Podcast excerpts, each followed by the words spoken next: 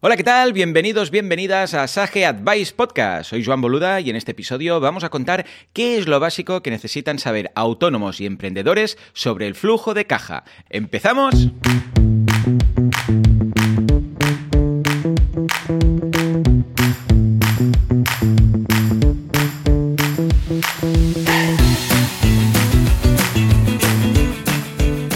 Advice Podcast, gestión empresarial como clave del éxito, es el canal de podcast creado por Sage, el software de gestión empresarial que se adapta a las necesidades de cualquier emprendedor, pyme o despacho profesional. Millones de clientes en el mundo gestionan su contabilidad, facturación, finanzas, recursos humanos y nóminas con nuestras soluciones. ¿Quieres aprender a manejar tu negocio de forma exitosa? Si la respuesta es sí, estás en el lugar correcto.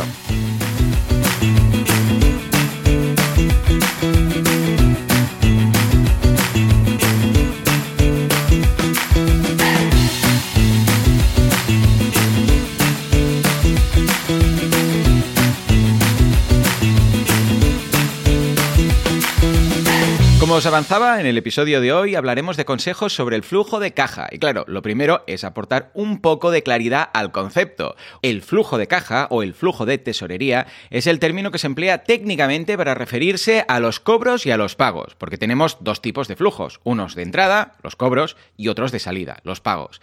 Bien, una vez aclarado este concepto, ya tenemos claro que estamos hablando de dinero. Si no tenemos muchos conocimientos, es probable que pensemos que el objetivo es acumular sumas importantes en nuestra empresa, es decir, tener muchos cobros y pocos pagos. Bien, pues nada más lejos de la realidad. Como en casi todo en la gestión de tesorería, los excesos no son buenos. Entonces, ¿Los pagos son buenos? Bueno, pues depende. Si un pago se efectúa para desembolsar el dinero necesario para efectuar inversiones que realmente necesita el negocio, sí, lo será. Si sirve para que los propietarios de la empresa obtengan una retribución adecuada, también lo será.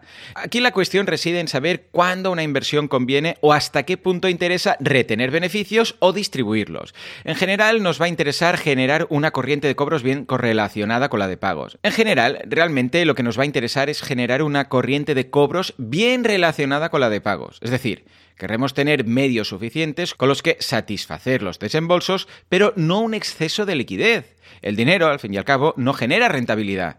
Los bancos nos dan muy poco. No es como tener un terreno en el que hacer instalaciones o una máquina con la que producir mejor y más rápido o un programa informático con el que podemos afrontar procesos a la manera del siglo XXI. Entonces, ¿no interesa tener dinero en la empresa? Sí, por supuesto que sí, pero el necesario para afrontar los pagos y ofrecer a terceros de confianza que lo seguiremos haciendo en el futuro. Es decir, es un equilibrio. Y para lograr ese equilibrio es fundamental partir de buenas previsiones. O sea, nos interesa conocer el cuánto el cuándo y el cómo de tanto los cobros como de los pagos. Queremos tener un calendario en el cual podamos situar la llegada de flujos de caja por su importe y medio de pago. Esto último es muy importante en los negocios pequeños. Pensemos en los cobros de un pequeño comercio, por ejemplo. Está bien saber en una jornada concreta cuánto esperamos cobrar, pero también hacer una previsión de cuántos cobros serán con tarjeta, cuántos en monedas, cuántos en billetes o otros medios de pago. Querremos saber, por ejemplo, a qué horas es más probable que si no tenemos una previsión, tengamos problemas con los cambios en metálico. O cuando es más probable tener que hacer un cobro más complejo que demande un esfuerzo de mayor atención al público. Es solo un ejemplo, pero vemos como un detalle, aparentemente minúsculo, como la previsión del movimiento de monedas a lo largo del día o de la semana, nos puede facilitar el trabajo y nos puede evitar perder el tiempo. Porque en previsión de tesorería los detalles importan y mucho, y la materia prima para poder hacer previsiones es fundamentalmente la información contable.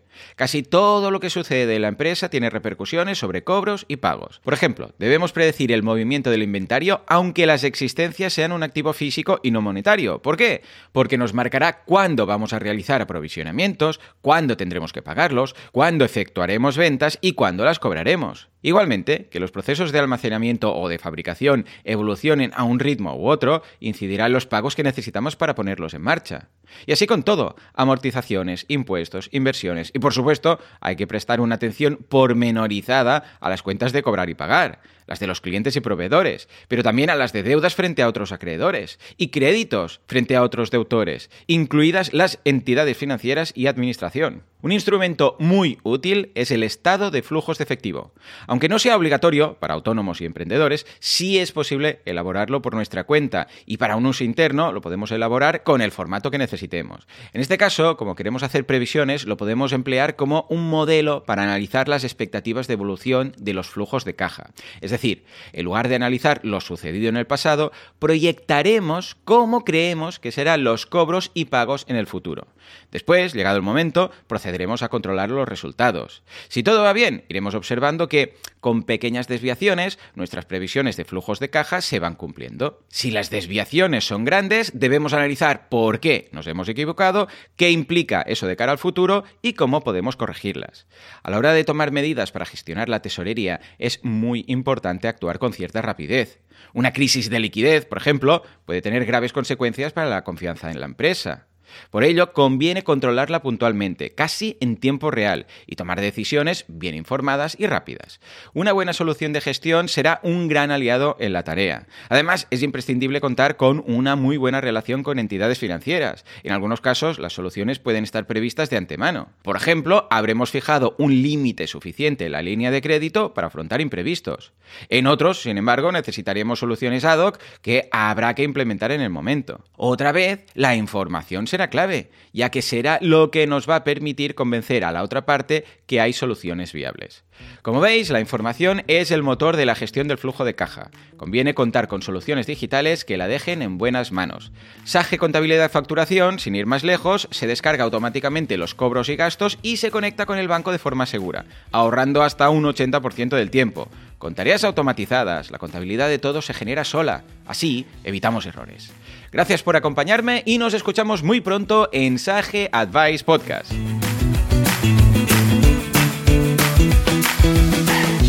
Consulta todos nuestros podcasts en el blog Sage Advice dentro de sage.com, donde también encontrarás más consejos para pymes que quieren alcanzar el éxito a través de la gestión empresarial y financiera.